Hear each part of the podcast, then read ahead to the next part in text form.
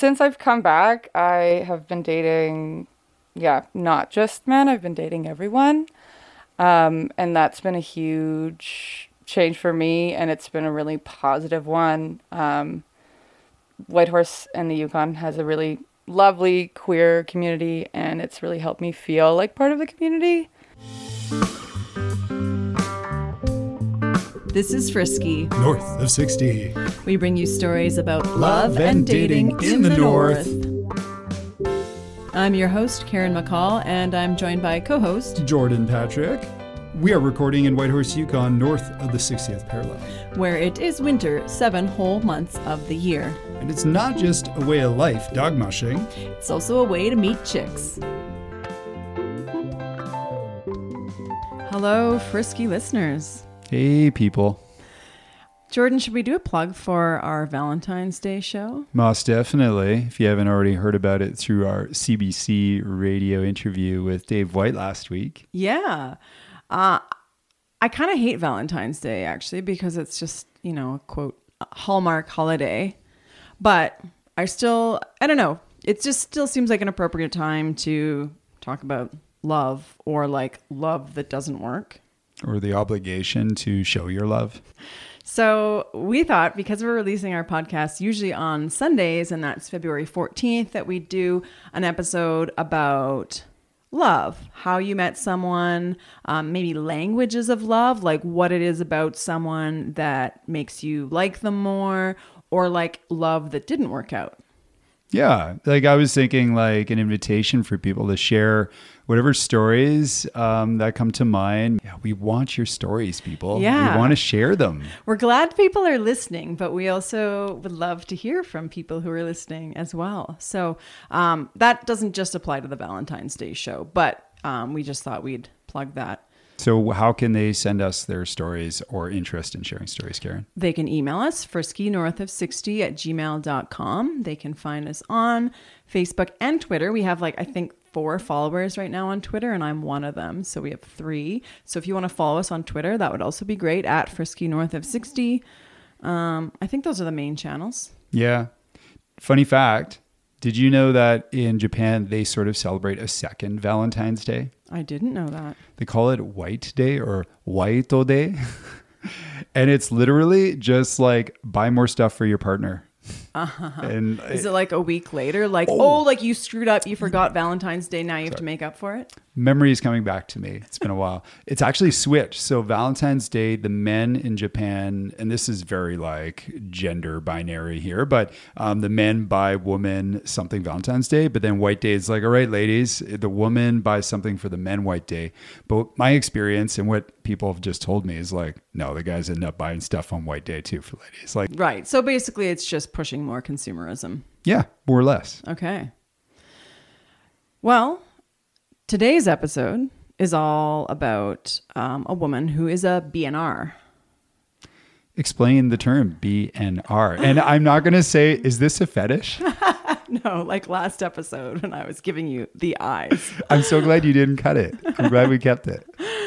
So BNR is born and raised, and um, a lot of people who grew up in Whitehorse or the Yukon um, will say that they are a BNR. Um, and sometimes that's used in sort of, I guess, a, a sort of, well, it's often used in a, a proud way. Um, like you must have come across that in your time here. Yeah, I, I count myself lucky to have a few BNR friends. Yeah, me too, actually, I'm like, because I've been accepted. Yeah, it, it's a different level of of uh, acceptance because you're like, oh, this person's been here, well, their whole life on and off, and they've accepted me, and not just because we arrived here at the same time or something.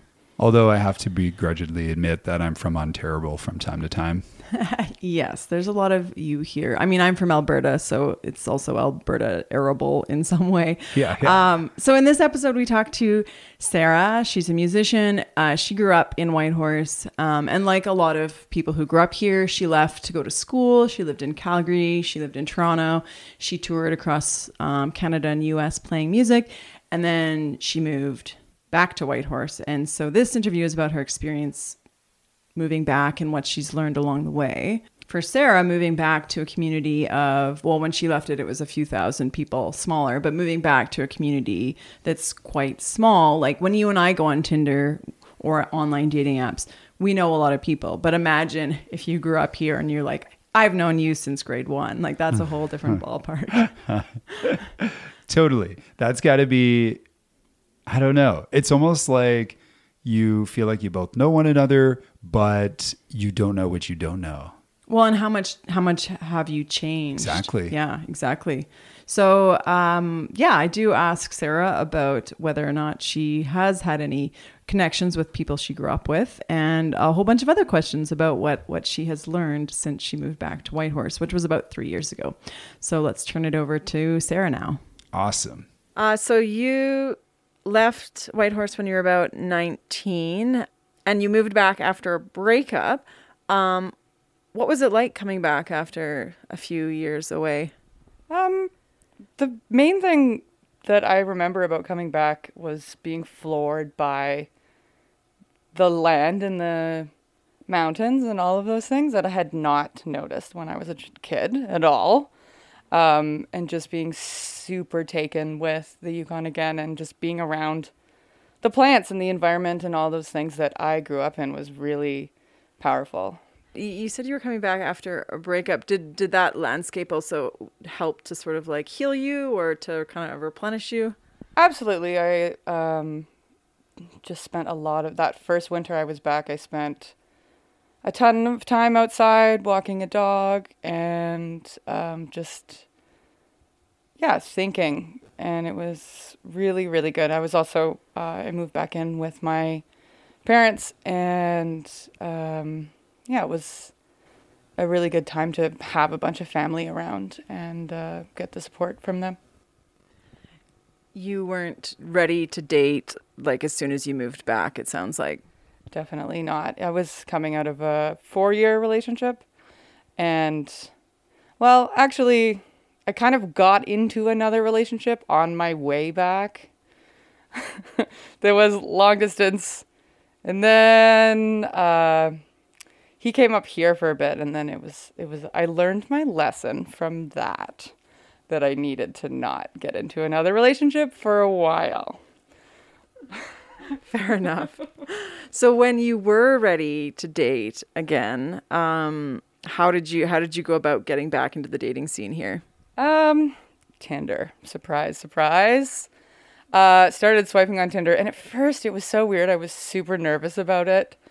Um, that my first matches, I remember like seeing them in person for the, like after we had matched and then not said anything, seeing them in person and being completely mortified. But slowly I got used to it, and I think there was a couple. I mean, yeah, there were probably months and months of swiping and not meeting anyone. I think maybe that spring I had one date. It was not good. It kind of ended with like me saying, "Oh, I don't want to. I don't really think this is to work." And them saying, "Whatever. I didn't want to go to your stupid birthday party anyway." like you got this all wrong and it was just like, "Oh no, this is not for me." So definitely I haven't had much success on Tinder up here. You, you said when you first went on Tinder again, it was kind of terrifying and hilarious because also you grew up here, so you would have seen a lot of people you knew. Absolutely. Yeah, lots of people lots of people I knew from high school and other things or people that like felt way younger than me when I was a kid, but then I realized they're only like they actually could be in my dating range now, but like I associate them with being in my little brother's peer group or my friend's little siblings peer groups and that was kind of hilarious or like seeing kids who had bullied me or like so many weird things. When you're young, like a year or two age difference feels huge. Yeah, absolutely. Do any of your friends ever ask you uh, for, I guess, dirt or or if you know someone on Tinder, since you're more likely to know someone who who grew up here? Yeah, it happens fairly often. We, I have a couple of friends that I share our matches with and ask like, "Oh, who is this person? They look interesting. What are they all about?" And I, I recently had that happen And it was pretty funny. A dear friend of mine said, "What's the deal with this person?" And I had to just go into this long, hilarious story that, uh, yeah, it it made uh, my friend maybe say, "That's a bit of a red flag." Can you tell me what that story is? yeah, no, definitely growing up here and going on some dates with people from your past has been pretty hilarious. And I ended up, uh, yeah, meeting up with someone who I'd like had, you know, kind of an off and on flirtation with through the years. Typically with people uh, whose families are here, there it's very often that you see them once a year at Christmas or like or summer is when people come back, and so it always feels like sometimes people move here and then they bail again, and so this, yeah, this guy I had decided to um, go on a date with and ended up hanging out with. Um, yeah, it was good, but it was also the day before New Year's, which is not. It's a pretty weird. It's like hooking up the day before Valentine's Day. It's pretty weird. He was having a party afterwards, and I decided to like play it cool and not go um, until pretty late at night. I think I showed up about one o'clock, and by the time You didn't want to be there for the New Year's kiss. no, no, no. and I ended up ha- like partying with some other friends of mine in a community of mine that I was more excited about hanging out with at New Year's. I was having a fun time there, and I thought, oh, I'll stop by this party where my old friends are gonna be. And I show up there, and this guy's just completely plastered. Um, comes up very kind of assuming that I'm there to hook up with him again but I yeah was not drinking at the time. Quit drinking fairly recently, and I just had wanted no part of it. But he comes up and hugs me, and then licks the inside of my arm in front of all of our friends. This is completely mortifying. Um, I kind of pull away, like, and uh, makes a lewd comment, also in front of all of our friends, about his tongue and where it else it has been. And uh, just awful. I'm completely mortified. I'm trying to get away. And then yeah grabs my butt. And from then on through all my friends this person has been known as arm licker ass grabber. And it has been a bit of a, a meme and a joke but holy man What not to do on a, a second non date date. I can see why you didn't recommend that guy to your friend. exactly and it it did actually solidify some things for me it took me um yeah really uh quite a long time to feel like being involved with like a cis man around alcohol for yeah quite a while but the thing is is he's still as much as i feel like he should be canceled for me like we have been like slightly in contact because he's just an old friend and like a person that I have seen and you know yeah, as much as I have no desire to ever see that person around alcohol again, who knows? Did he ever apologize for his actions? Yes, about a year later. Wow. Was he drinking when he apologized as well? Don't know. Wasn't in person. Okay. I assume not, but it's hard to know. What's, I guess, been the biggest change for you since coming back to the Yukon? Um, well, since I've come back, I have been dating, yeah, not just men, I've been dating everyone. Um, and that's been a huge change for me, and it's been a really positive one. Um, Whitehorse and the Yukon has a really lovely queer community, and it's really helped me feel like part of the community. Um, and I'd say that would be the the biggest change, and also just the level of respect I have for myself and my um, my own boundaries are a lot better than when I was last year, which makes sense because ten years have passed. So, of course, like when I think back to hookups and dating things as a young person, like it's just it's horrible. I don't know if everyone has that feeling, but yeah, young, early 20s, just risky and emotionally risky situations that I just would never put myself in now. Yeah, I I feel the same. We'll do a future episode about what we wish we could tell our younger selves. I think. Absolutely.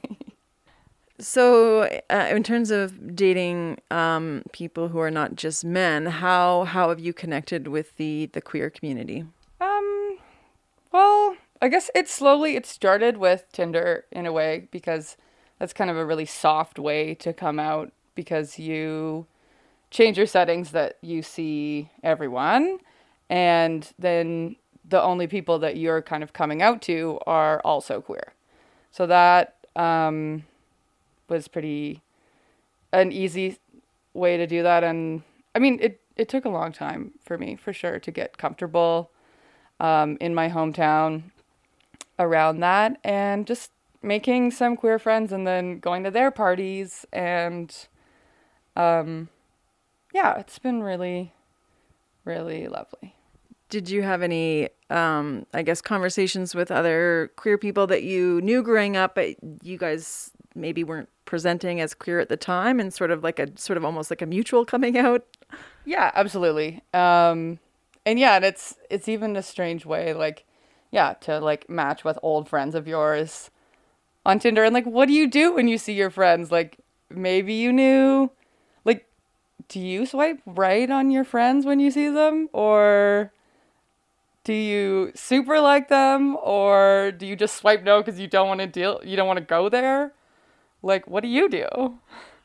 Yeah, I think I usually swipe no because I'm afraid of awkwardness. Um, yeah, it's it's a tough one. It's always like sometimes I just like put my phone down and walk away from it because I'm like I don't know what to do with this right now. yeah. No i definitely have been there for sure. But uh no it's been yeah it's been good. And there are some connections that i've made with people that i've known peripherally at least visually for ages. And it's really nice to get to know them as adults so You said uh like well I guess is is the Yukon a, a good place to meet um queer or non-binary folks? It, it seems like it. I have, um, yeah, it seems like a bit of a haven for queer people in some ways. I, yeah, I- growing up, I kind of knew that with just the amounts of my um, adults in my community growing up. Um, seems like there's always been a, you know, a fairly healthy community here of yeah, particularly of queer women who live in cabins and do the whole Yukon thing. Uh, if I was to quote you again, um, you mentioned you said uh, the Yukon's a, a lesbian paradise. I think it is a bit of a lesbian paradise. I mean, that's what I I just I don't I don't have any theories as to why that is other than there are loads of great queer women up here and then more come because of that, but I I'm, I'm not sure why, but you were saying that there's a definitely a pretty high per capita number in the north in general. Yes, I'll, I actually meant to look that up before this interview, and it was from a news article a few years ago that said that Okay, so I'm just going to jump in here because I did find the article I was mentioning. It's from 2017. It's a CBC article, and it states that uh, census data from 2016 shows that the capitals of Yellowknife, Northwest Territories, and Whitehorse, Yukon have more same sex female couples per capita than any other city in Canada. And they said that it was actually um, double the Canadian average and the highest among all Canadian cities. Well, I, I believe it. I mean, I guess do you want to sh- share any stories about like nice or or not nice uh, dates you've been on with people in the queer community? Um, yeah, mostly they've all been really nice, unlike some of my other dates. um, yeah, they've been really lovely dates. And uh, yeah, I mean, post COVID, it's been a lot of, you know, maybe meet for an outdoor coffee and then go for a walk. Um, I live out of town and there's lots of really great walks. Or I've had some really romantic fire dates. Just like cook a dinner on a fire and yeah, it's been really yeah, it's been really nice. Is the dynamic way different on a first date with a woman than with a man for you?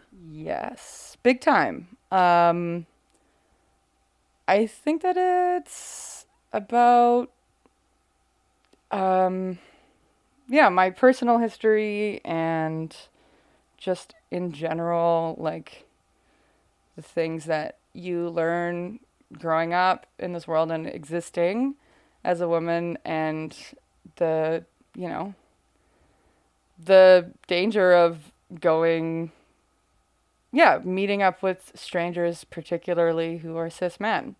That's a different level of comfort for me personally, and I think for a lot of people. You know, we've always been told, like, if you're going to date on the internet, make sure you meet in a public place.